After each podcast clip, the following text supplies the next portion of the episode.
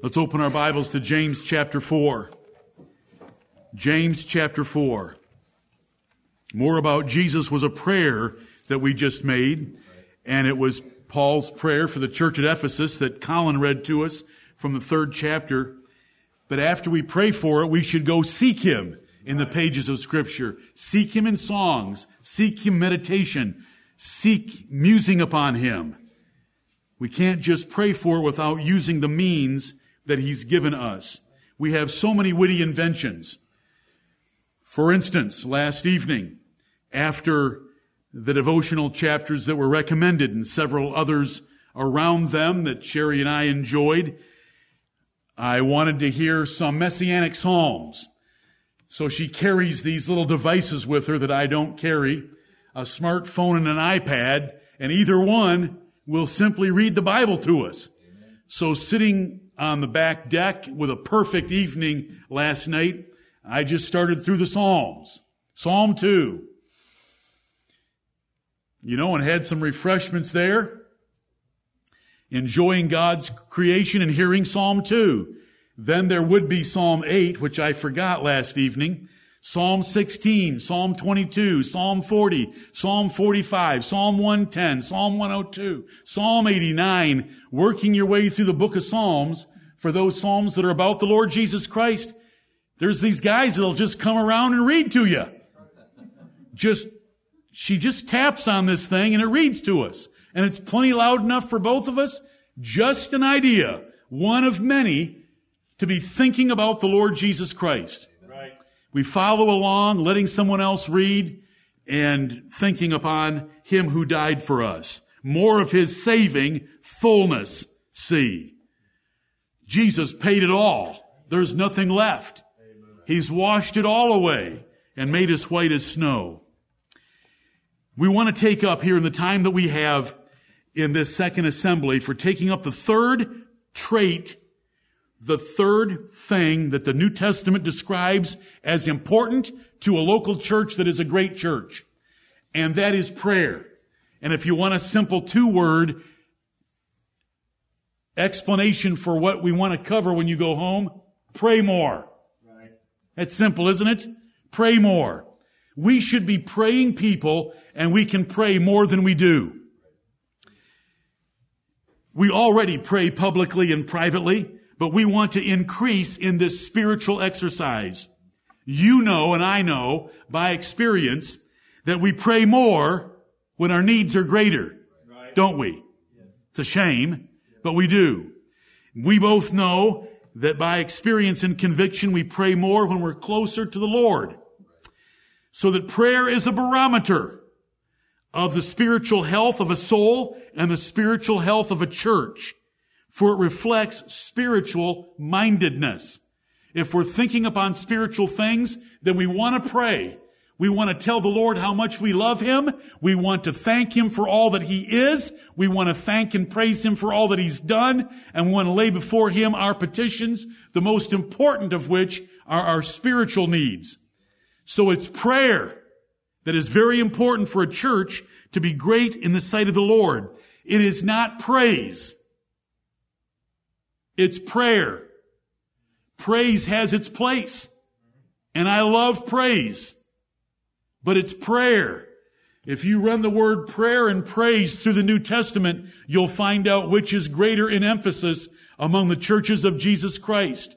It's the spiritual exercise of communicating with the Lord, blessing, thanking, and petitioning Him for our needs. Prayer is the activity, exercise, and fellowship of a soul that is close to God and a soul that is close to His Word. It's the most powerful thing you can do for your soul, your marriage, your family, your children, this church, and the nation. Amen. You voting in a number of months is not going to change America. You praying could change America. Single individuals have changed nations before, and they're listed in the Word of God as five great men. Your prayer can change things. We want to be thinking about the importance of prayer. Recent reminders were a Wednesday night slide presentation I gave to you several weeks ago called The Power of prayer, but really the lesson then was the same as it is today. Pray more. There's a movie that the Kendrick brothers have released that used to be associated with the Sherwood Baptist Church in Albany, Georgia called War Room. And it's about a black woman's closet where she takes post-it notes and puts up the needs in her life and she considers it her war room because she's a prayer warrior right. wrestling and striving with the Lord for needs that he brings her way. All the, all the thoughts and concepts and the bottom line goal when you walk away from that movie is pray more. Right. Are there a few faults with the movie? Of course. But they're small and they're insignificant for a movie that you want to get the bottom line of pray more, it sufficiently does the job. Jesus is the one 2,000 years ago that said to go into your closet and pray in private and your heavenly father will answer you openly. That was to contradict and oppose the Pharisees that prayed openly and God wouldn't answer them because they were already getting the answer to their prayer and that is men saw them as really spiritual guys. And so Jesus said, you've got your reward. But if you'll go home, you Pharisees got your reward if you'll go home and get in a closet, meaning just get in a private place and beseech me, I'll reward you openly so that you'll be getting the answers openly that they don't get while you pray privately, which they don't do. Anyway, that's just another example of a, of a little prompt that the Lord has given us. I will commend the three Kendrick brothers that have been involved. One more has moved to South Georgia to be with the other two brothers, Alex and Stephen. I can't remember the third one's name right now, but uh, they have come out with some great movies. We really appreciated Courageous. They set the spiritual bar very high for fathers. We saw Fireproof, some of you did, that was about marriages and the love dares in that of getting a husband and a wife to commit to each other to do certain special things for a number of days to revive marriages. There was Facing the Giants and there was Flywheel. And as they have progressed from their $20,000 budget for Flywheel to their, yeah, uh, you know, a million dollar budget, they've been successful. Do you notice all the religious, almost fundamentalist, conservative Christian movies that have come out in the last five years? Because Hollywood recognizes there is a bigger market niche than they realized existed. But anyway, they set the bar spiritually high and courageous. And when you have a movie that is dealing with prayer in a closet, that's a little unusual. Uh, you know, there's no Mary. There's none of this. You know, there is chasing the devil out of the house. But listen, if you're going to have anybody with a charismatic background involved in uh, the praying, then you're going to have a few kooky things come up. Uh, you know, the black woman's out in the yard yelling, "This house is under new management." You know, meaning uh, uh, not the old woman, another, a younger woman copying the older woman. But uh, the point is, all of that was to say, and to be a little later for a few minutes, pray more. Right. It is the most powerful thing you can do for yourself, your marriage, your future, your job, every part of your life, your schooling, your, the church, the nation. Lord help us. Reading and understanding the Bible. David would open up the Bible with these kind of words. Lord, open thou mine eyes that I may behold wondrous things out of thy law. Amen. That's how you should read the Bible. Because when you read the Bible, unless the Lord pulls the blinders off and shows you the truth that he has concealed there, that truth will not be revealed to you. We sing that in a song, break thou the bread of life to me. That the truth concealed can be revealed if God will do it for us. The importance of prayer can hardly be calculated by the great influence that we can have. The five great intercessors that are listed in the Bible are Moses, Samuel, Noah, Daniel, and Job.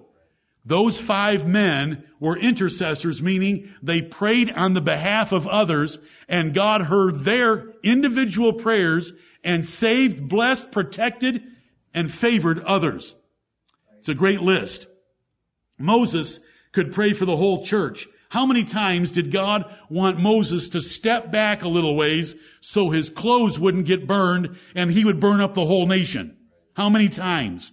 But Moses would fall flat on his face and beg God and then reason with the Lord very intelligently right. by quoting statements that God had made to him earlier, reminding him of those promises and so bring about God's mercy toward Israel. Job had to pray for his three friends because the Lord wasn't going to hear their prayers because of the way they had treated his friend Job. Daniel prayed for the whole nation and confessed the sins of the whole nation in Daniel chapter 9 and was given the prophecy of the 70 weeks that led all the way to Messiah. Samuel prayed for the whole nation and killed a sucking lamb and offered as a sacrifice and named that place Ebenezer. Hitherto hath the Lord helped us.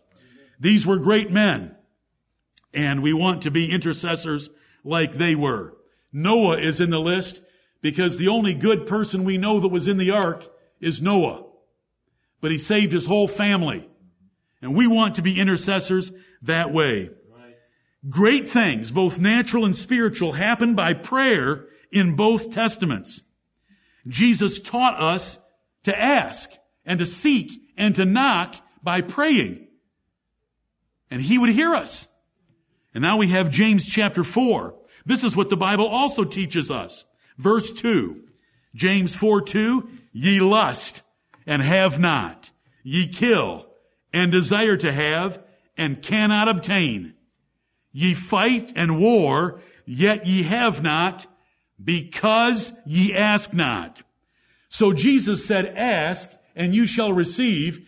James says, you don't have because you haven't asked. You have not because you ask not.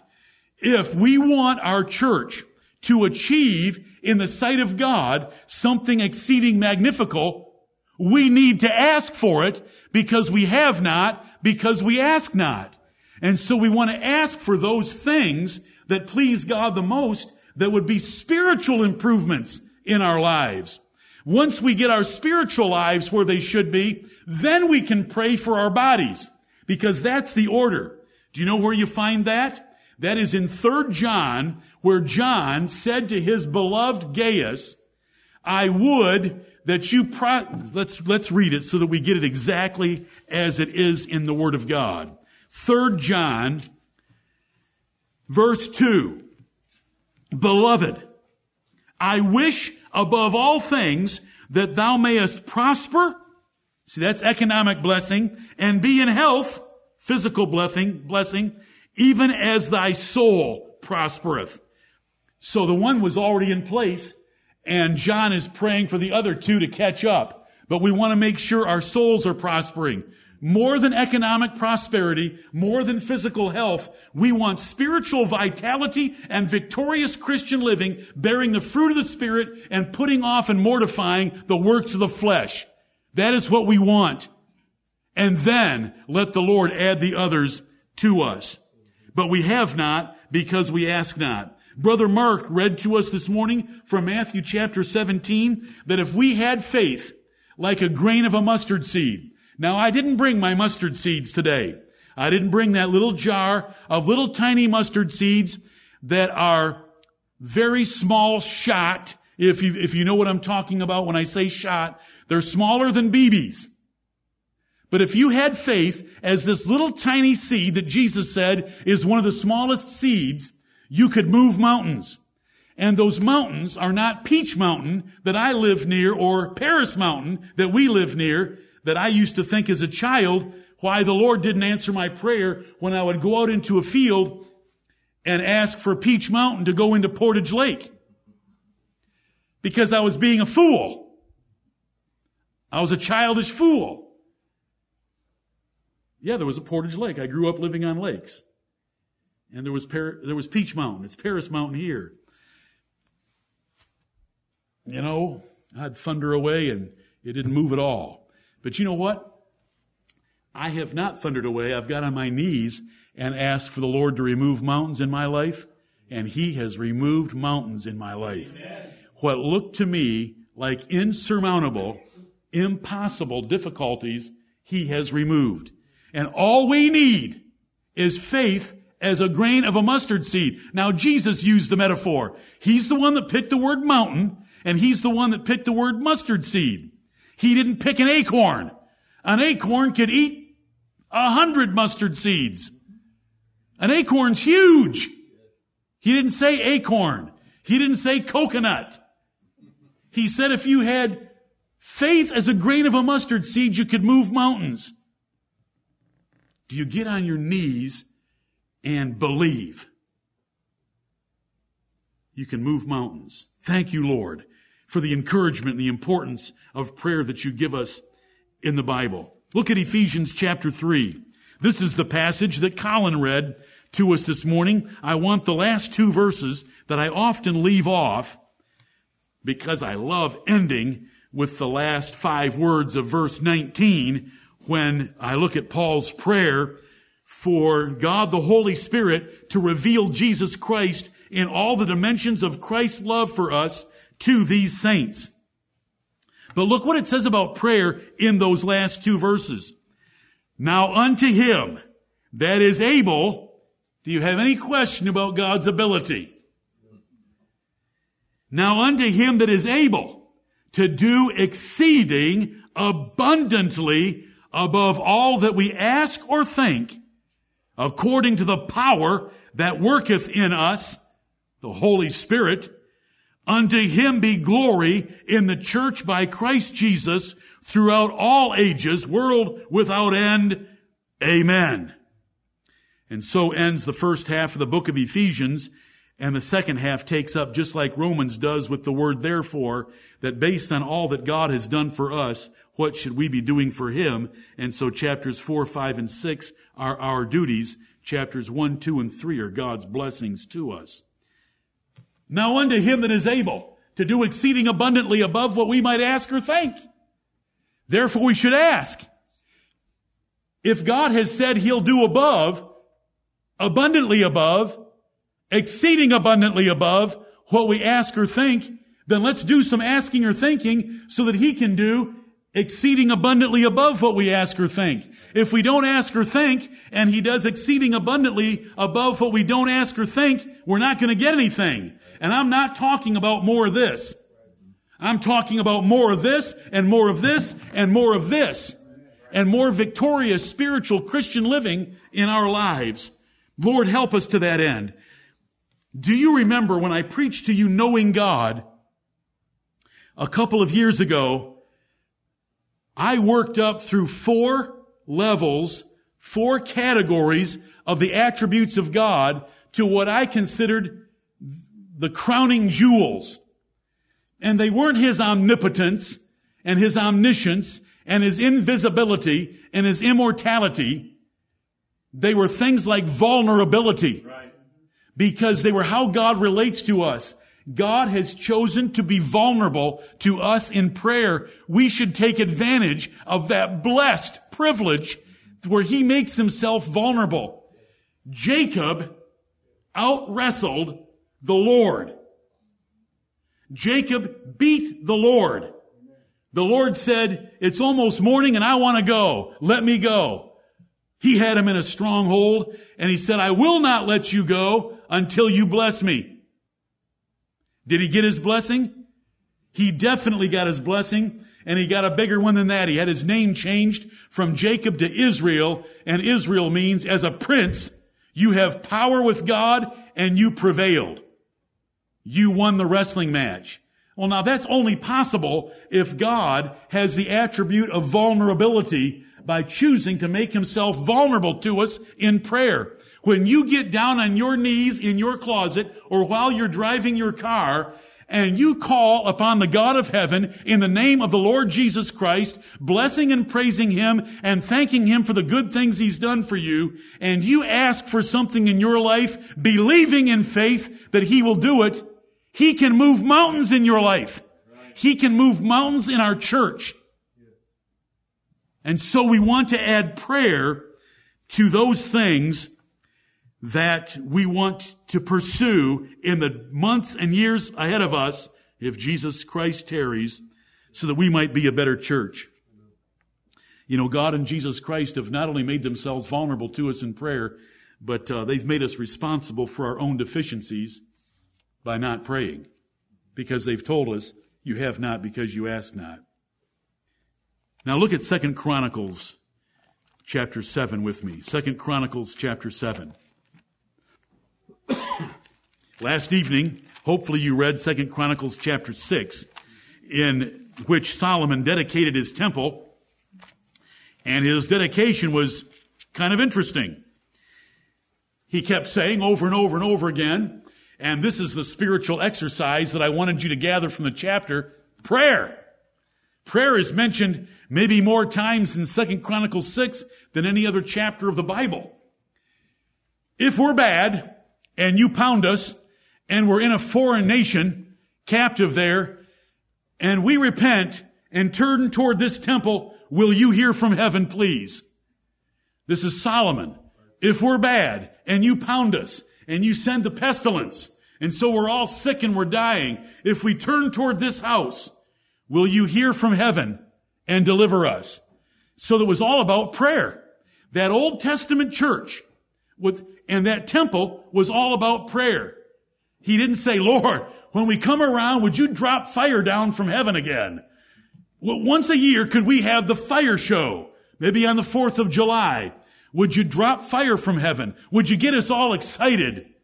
No, it was all about prayer. That even the Old Testament church realized that to have God's presence on earth was an automatic invitation for prayer. And so Solomon went through these different uh, situations that could arise that if they would turn toward Jerusalem and pray toward that place where the temple was, God would hear from heaven.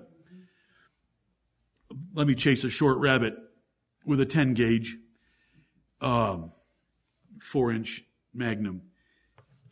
Mohammed and his moon worshiping Muslims. You've all seen them try to go for a magic carpet ride before, right? They all carry these little magic carpets around and they put them down. They get on them with their knees and knees and put their heads down to reduce the, the, the, to improve the aerodynamics because they're hoping to go for a magic carpet ride five times a day, right? You're familiar with it. They're always aping the true religion of the God of the Bible. Right.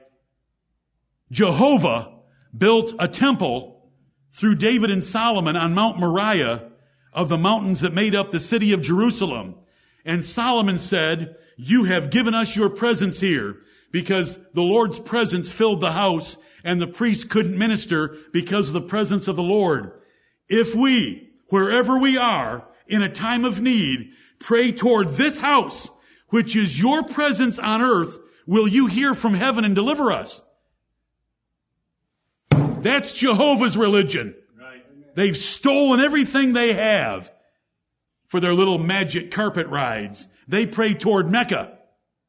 Daniel, remember in Babylon, even though there was an edict against praying to any god but Darius, he opened his bedroom window and three times a day did what he had always done. He knelt and prayed toward Jerusalem. Even though there wasn't a temple there, it had been leveled to the ground 70 years earlier by Nebuchadnezzar. It was the place of God's presence on earth. They've stolen that. I just want you to understand why in the Old Testament they prayed toward that place where God chose to dwell on earth. In the New Testament, we have these comforting words. 1 Timothy 2, 8. I will therefore that men pray everywhere because we don't have a geographical limitation to God like they did then with temple worship. And Jesus told the woman of Sychar of Samaria that neither in your mountain of Gerizim nor in Jerusalem is God going to be worshiped in the future. He's seeking those that will worship Him in spirit and in truth, not in a physical place. We can pray to the new Jerusalem, which is above. And so we do in the New Testament do we? Lift up, lift up holy hands toward heaven because from wherever we are on earth, our Jerusalem, our Zion is above. And so it says, I will therefore that men pray everywhere, lifting up holy hands without wrath and doubting. And there's a lot in that little verse. Hopefully we'll have time to race back to it.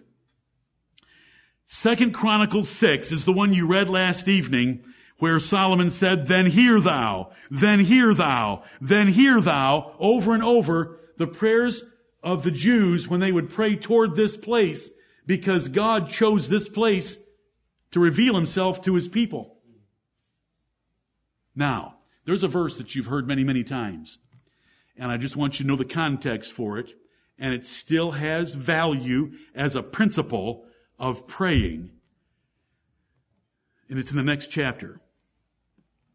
Verse 12 tells us the Lord appeared to Solomon by night and said, I have heard thy prayer and have chosen this place to myself for an house of sacrifice.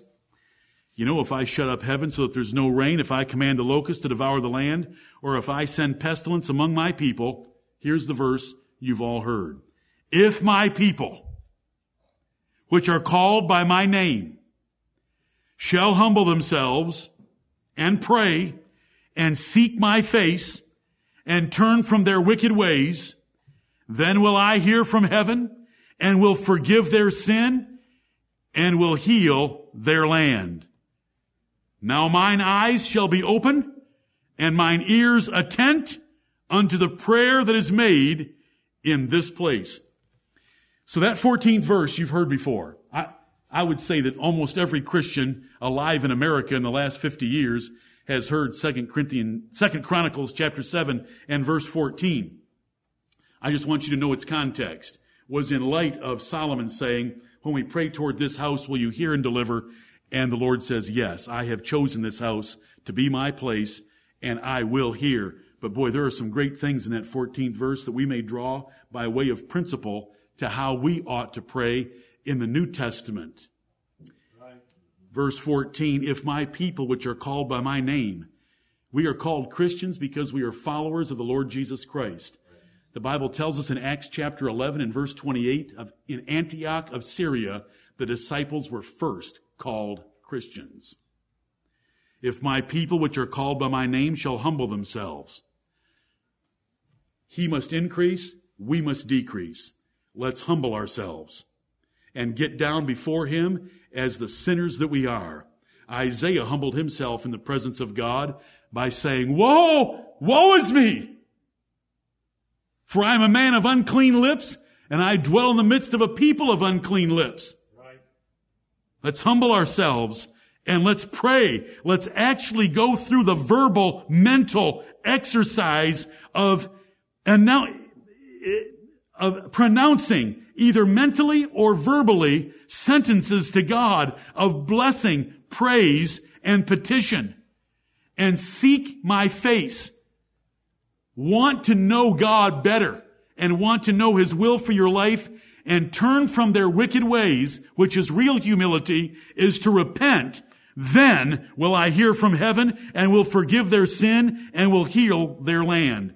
The New Testament would say the effectual, fervent prayer of a righteous man avails much. The two verses say the same thing in different words of how we pray effectually and fervently and righteously by turning from our wicked ways, fervently, by seeking the face of God and humbling ourselves. That's the passion of getting ourselves down. You are right. I am wrong. I need your help. I'm helpless myself. That is fervency.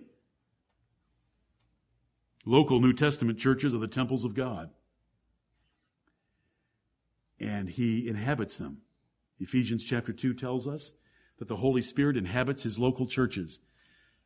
So we have the same thing that Solomon had, except better. But as Solomon's temple was filled with the presence of God, we have the New Testament church that is filled with the presence of God. Therefore, prayer should be a part of a New Testament church because it's a temple of God like Solomon's Old Testament temple. Are you with me? If Solomon would build this magnificent structure to the Lord, where the Lord would come and inhabit it, and his thought is on prayer, prayer, prayer, and more prayer, the Lord has built this out of the living stones of this congregation, and he inhabits it. Therefore, an emphasis ought to be on prayer, prayer, prayer, and more prayer. Because we have not, because we ask not. And he tells us to ask. And now I want to show you how much asking there is. This morning I started out with Hezekiah and their prayers went up into the holy dwelling place of God. What did Anna do with her life? Let's go to uh, Luke chapter 2. What did that woman Anna do? Now, she lived in the transitional period of time from the Old Testament to the New Testament. She was an old woman. She only had a husband a few years, seven years from her virginity, and she was a widow of 84 years. But what'd she do all those decades? Luke 2:36 and there was one Anna, a prophetess, the daughter of Phanuel of the tribe of Asher. She was of a great age and had lived with an husband 7 years from her virginity. And she was a widow of about fourscore and four years, which departed not from the temple, but served God with fastings and prayers night and day. Now that's some praying. That's some serious praying by this woman.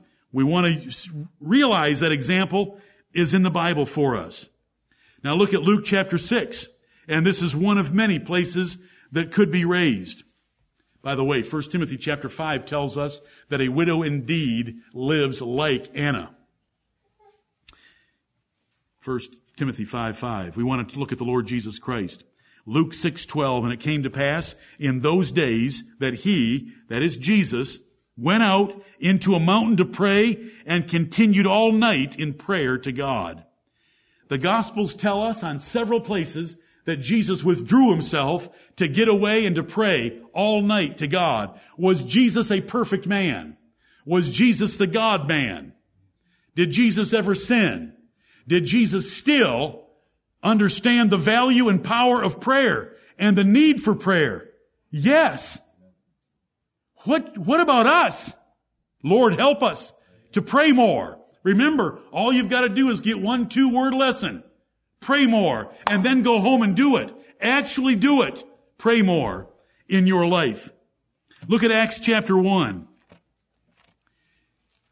I don't think I have time to do what I wanted to do, but uh, Acts chapter 1, I wanted to show you, since it's called the Acts of the Apostles, the book of Acts in its 28 chapters is a history of the early church, and you can just go through its pages looking for the word pray, prayer, prayeth, prayed, praying, and see how many times they prayed.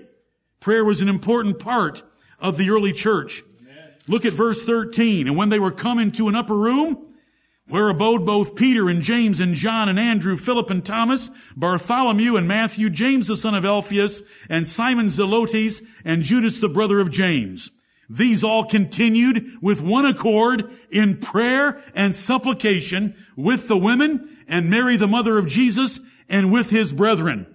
After our Lord's resurrection, his brothers were converted, his mother continued on, and the other women, Mary Magdalene and others, joined the apostles and they're in an upper room with one accord. They have one intention. They're entirely united. They have one mind in the matter, prayer and supplication. Did God send them anything?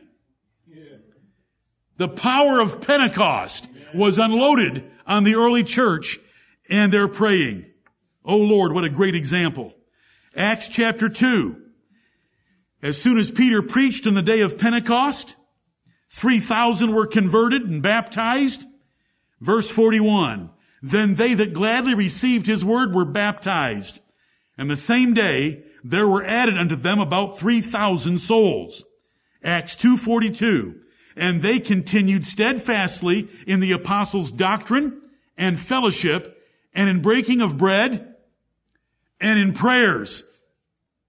It was a praying church before Pentecost it was a praying church after Pentecost. Acts 3 1. Now Peter and John went up together into the temple at the hour of prayer, being the ninth hour, three o'clock in the afternoon. Acts chapter 4 was read to you by Bryant.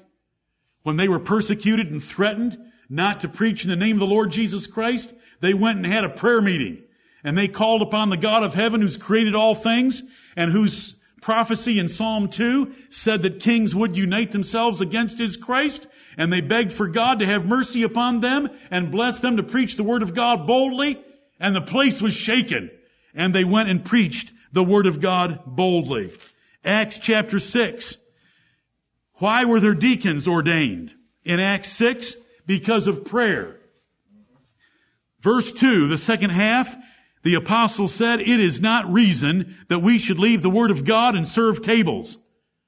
We, as the apostles of Jesus Christ, should not be wasting our time taking care of widows when others can do that simpler job. Verse 4, if, if you men, if you church would pick out seven men meeting our qualifications for deacons, we'll ordain them, verse four, but we will give ourselves continually to prayer and to the ministry of the word. Ministers should be engaged in two principal activities, even the apostles that operated by direct inspiration from God, right. which your pastor doesn't have at all. Not direct inspiration. He's got providential mercies of the Holy Spirit that open things to him at times and cause him to remember things even in the night, but not like they had it. And so there were deacons in order to keep the ministry praying.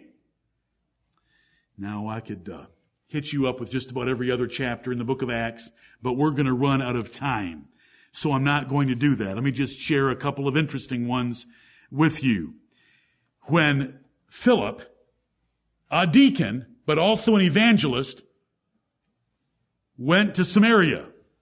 He wasn't an apostle. So when he baptized those people, they didn't get the Holy Spirit. So they had to call for Peter and John to come up from Jerusalem.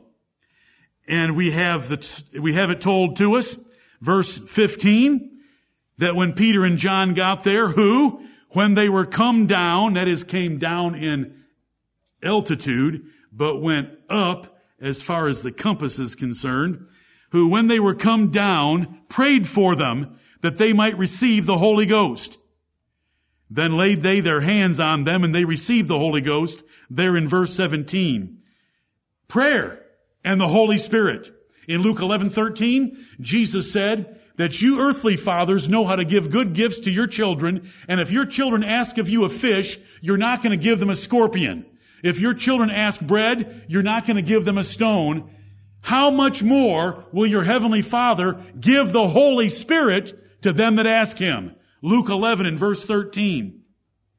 So need number two in our church of the Holy Spirit is partially met by need number three, and that is praying more for the Holy Spirit. Right. And both of them are met by the first one because Jesus Christ by the shedding of his blood, bought the Holy Spirit for us and opens up the way for us to pray straight into the presence of God. For we are our own priests, made so by the high priest, the Lord Jesus Christ. Saul of Tarsus, look at the uh, third, the fourth word of Acts chapter 9. And Saul, yet breathing. The man was just a foaming madman against the Christians and Saul, yet breathing out threatenings and slaughter.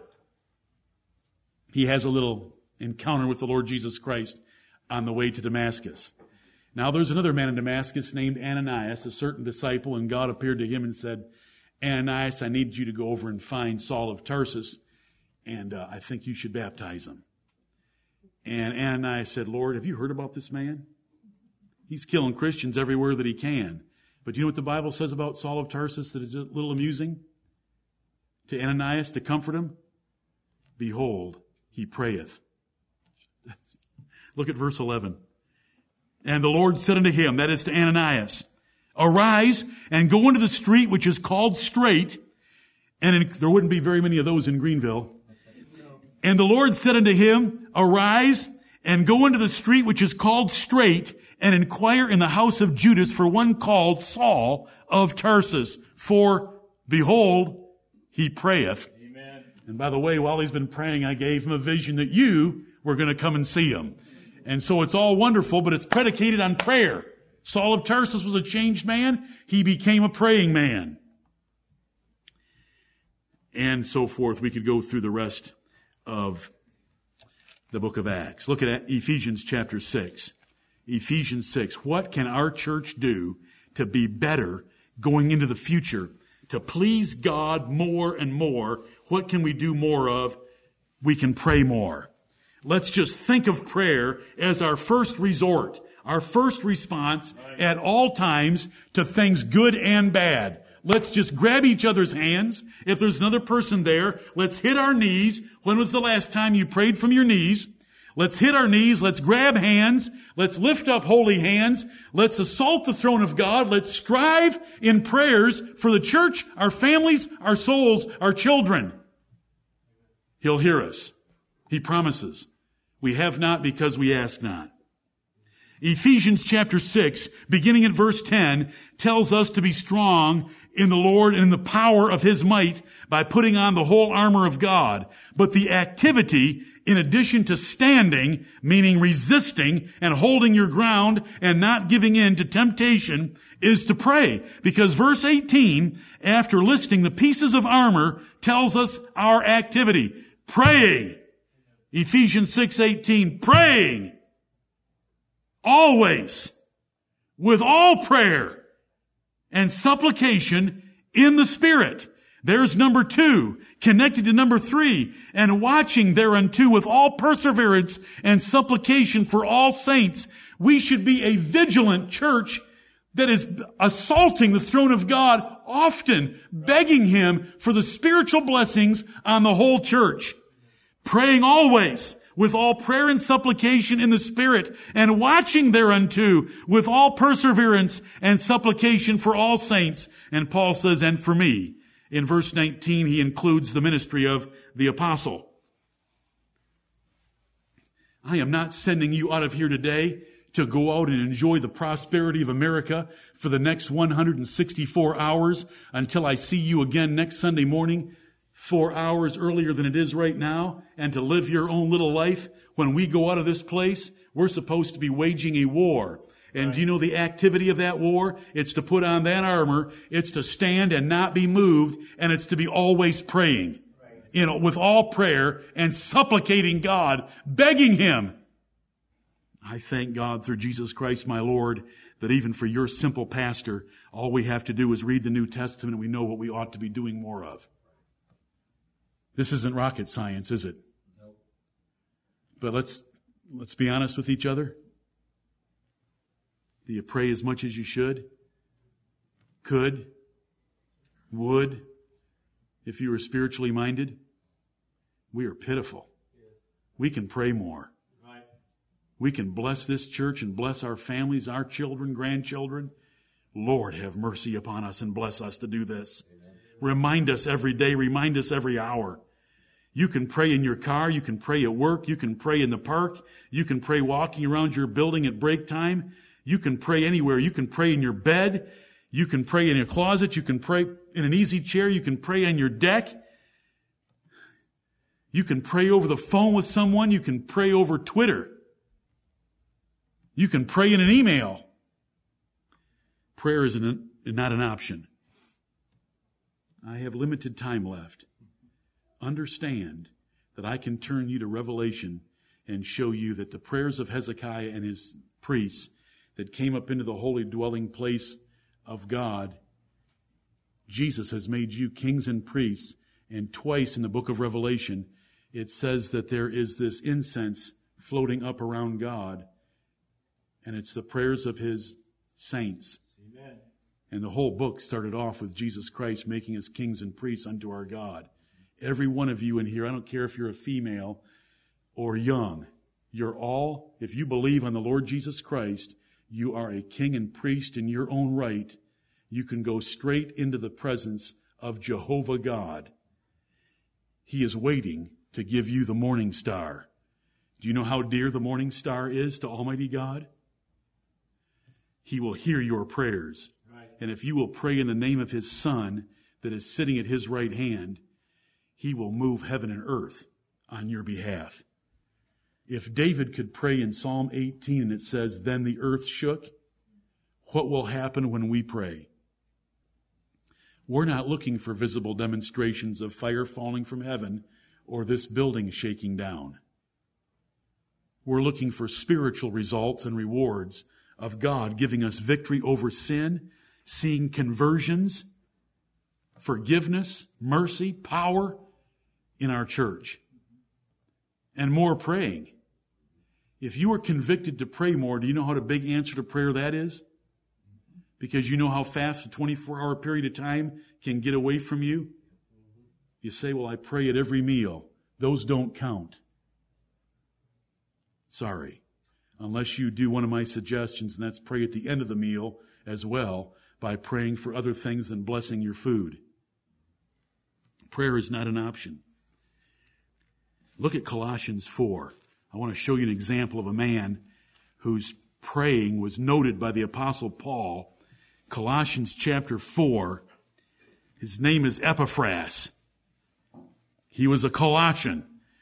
Colossians 4:12 Epaphras who is one of you a servant of Christ saluteth you he was with Paul now always laboring fervently for you in prayers that ye may stand perfect and complete in all the will of God notice nothing about jobs nothing about health notice what's important and this is why the emphasis from this pulpit on praying for spiritual needs if you will show the Lord how important spiritual things are for you, He will take care of those lesser things that hardly matter.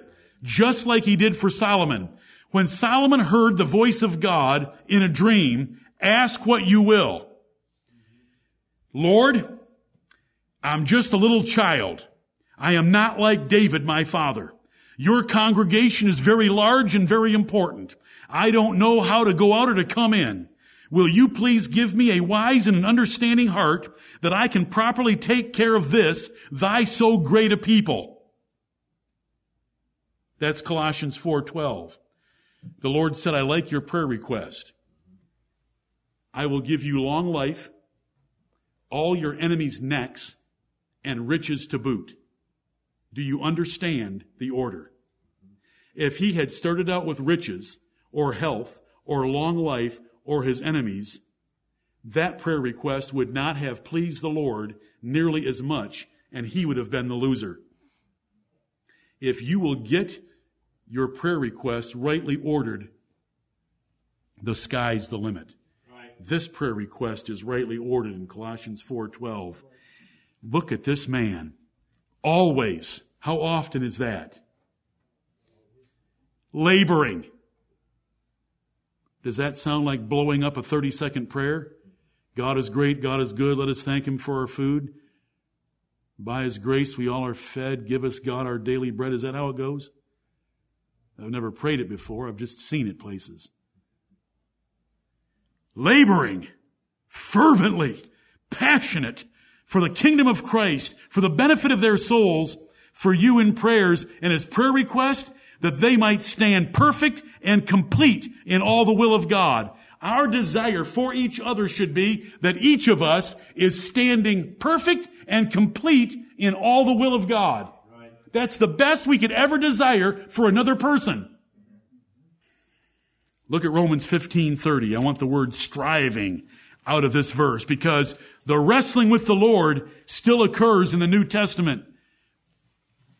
Romans 15:30 now I beseech you, brethren, for the Lord Jesus Christ's sake and for the love of the Spirit, that ye strive together with me in your prayers to God for me.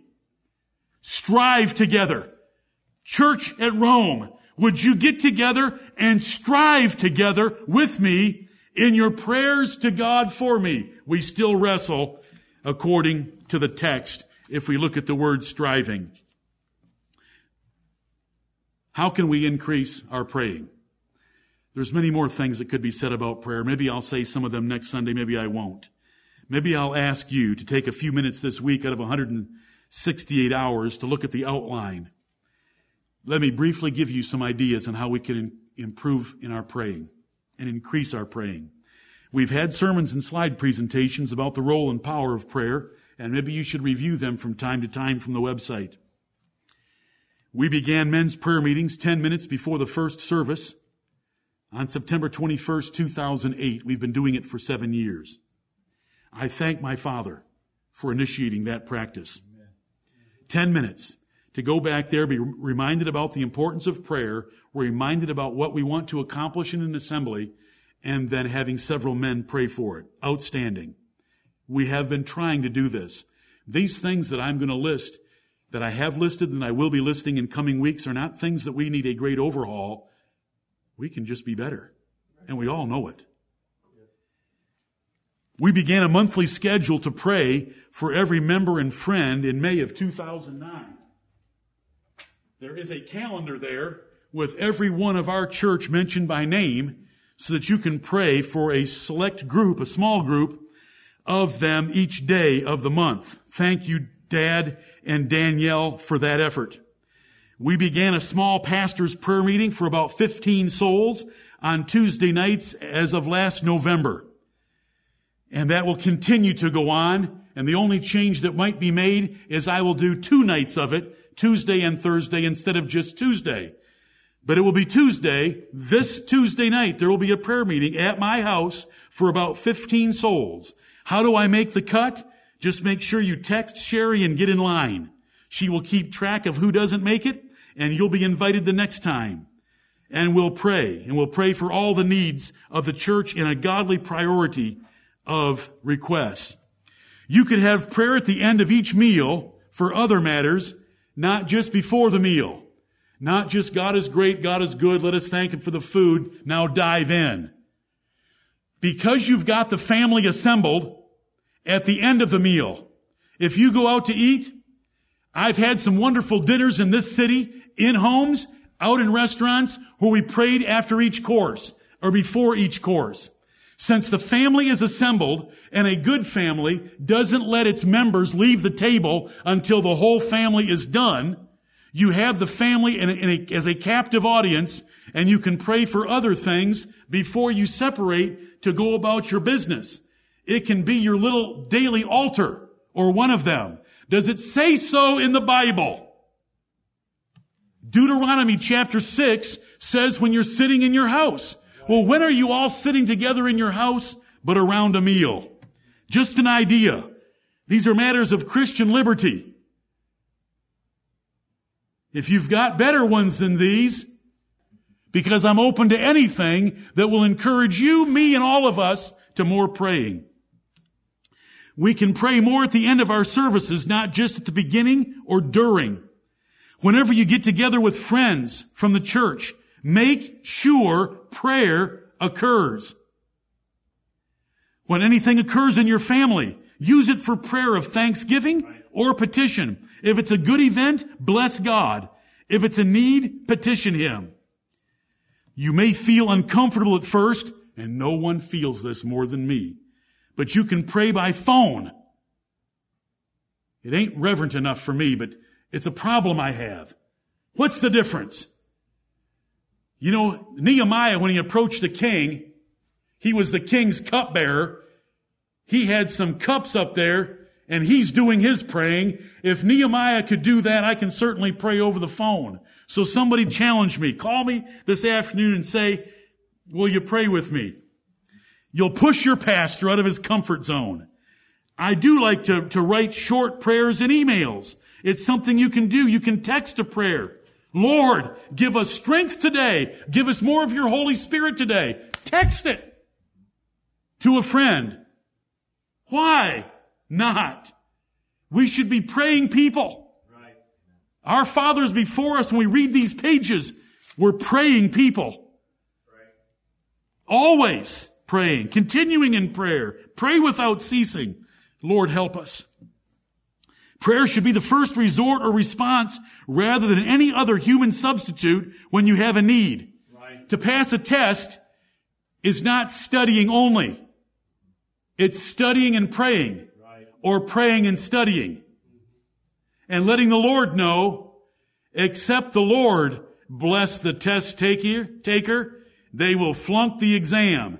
Right. It's Psalm 127 verses 1 and 2. There should be frequent grabbing of hands.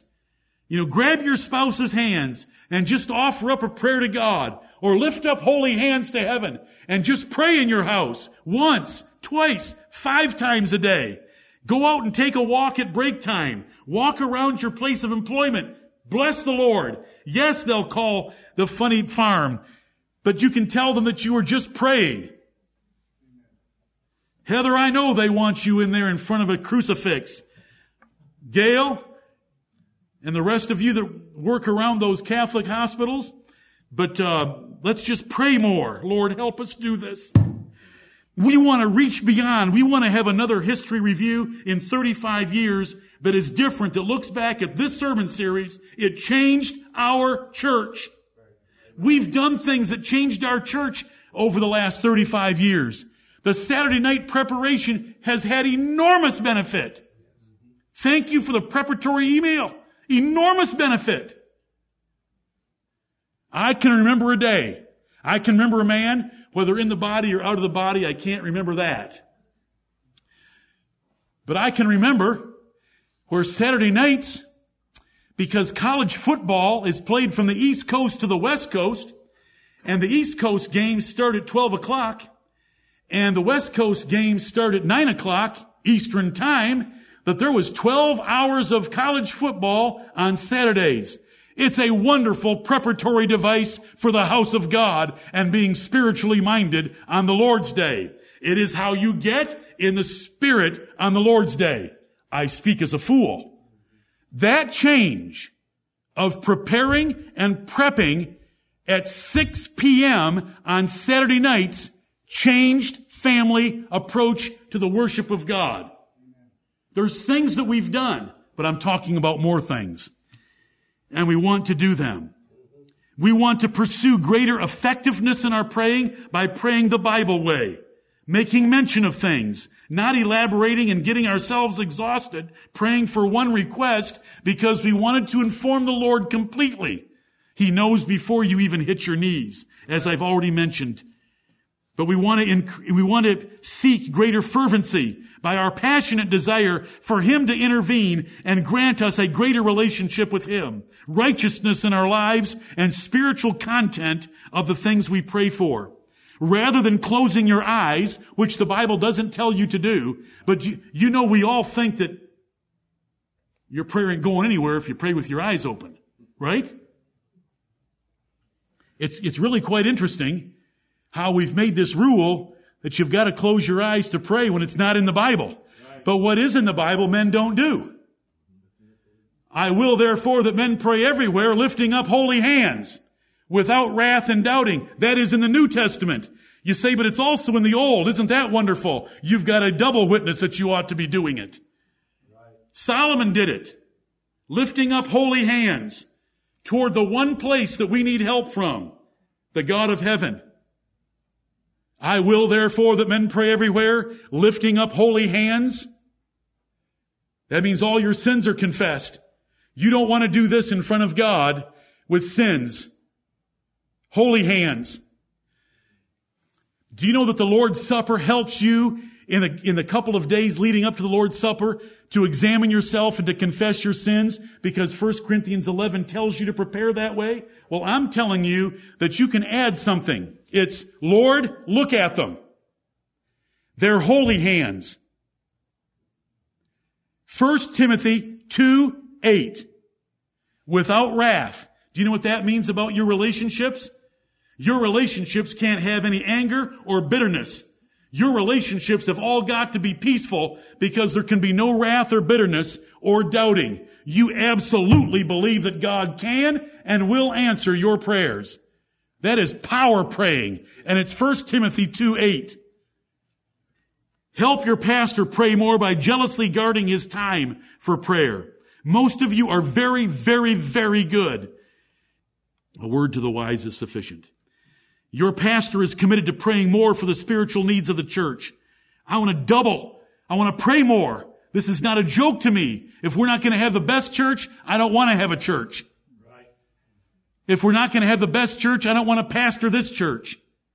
I want to make something exceeding magnificent, and all I know how to do that, do, is read the design ordained and written down by the Lord Jesus Christ and His apostles. And these are the things that He's shown me so far, and I have quite a list that's coming. But these big ones, Christ central, more of the Holy Spirit, and us being praying people. If there is a need in a conversation after a church service, grab their hands or lift hands and pray right there.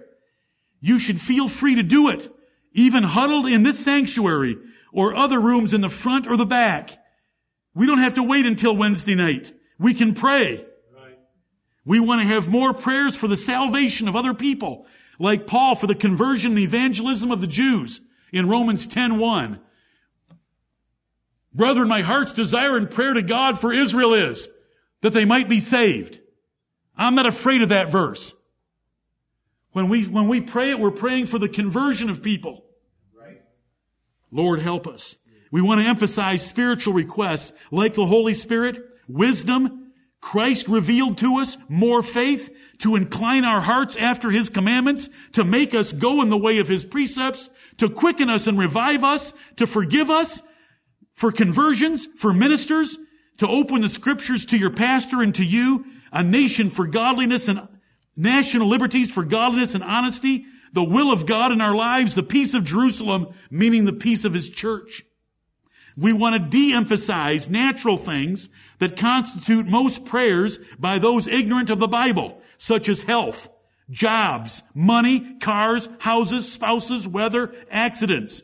All those things are needful, but they're not as important as your soul. If you pray for your soul first, you won't even have to ask for the other ones. Right. You say, but it says we have not because we ask not. I want to remind you that Solomon did not ask for riches. Yep. I want to remind you that Solomon did not ask for the necks of his enemies.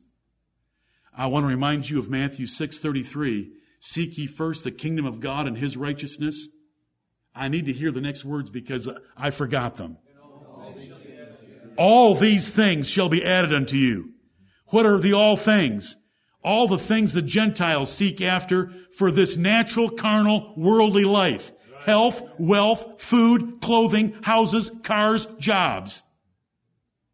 Seek ye first the kingdom of God and his righteousness. This is moving the church toward higher ground, if you're listening to me.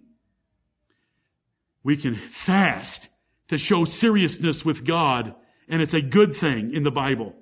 Mark read it to us today. This kind, that child difficulty was not going to be remedied without prayer and fasting.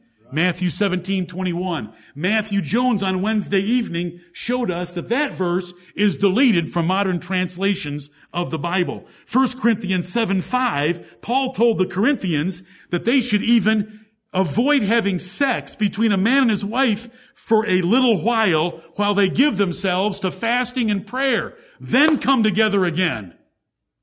It's assumed in the Bible. It's not just an Old Testament practice.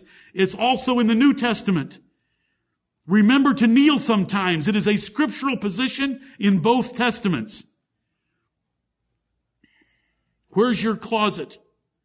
Where's your prayer chair? Where's your prayer room? Do you have one? A prayer partner is a great thing. Do you have a prayer partner? You know, if you're married, a, a spouse is a great prayer partner. Jesus said in Matthew 18, 19 that if two of you, that's not very many. That's just me and someone else. If two of you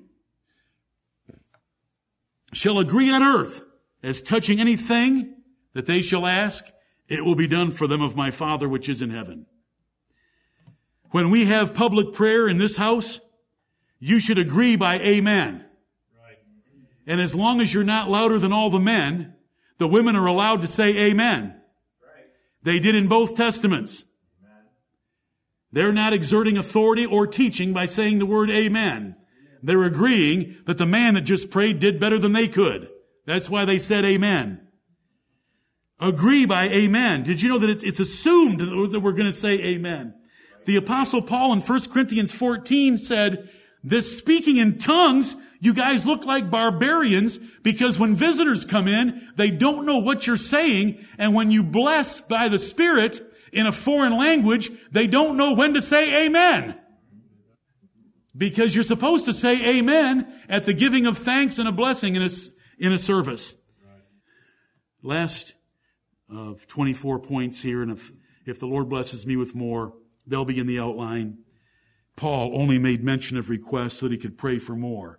For those of you that come to my house on Tuesday evenings, and for what you saw today and what you heard Wednesday evening, we're going to pray for more things, and we're not going to elaborate. The Lord already knows. And I, and I hope that I can wean you from thinking that it is sacrilegious by just to mention something. But you know what? Whenever I find Paul telling these churches that he prayed for them all the time, he said, I always make mention of you in my prayers. And he tells individuals that, like Philemon in the book of Philemon. We can pray more. Anybody here think that they already pray too much? We can pray more. Right. We want to exalt the Lord Jesus Christ more just make him more preeminent in our conversation. We want to ask for the Holy Spirit power and presence and fellowship in our lives. And we want to pray more. It's the spiritual exercise that our brethren before us did. It's communicating with God. He loves it. He will bless accordingly. May the Lord bless the preaching of His word.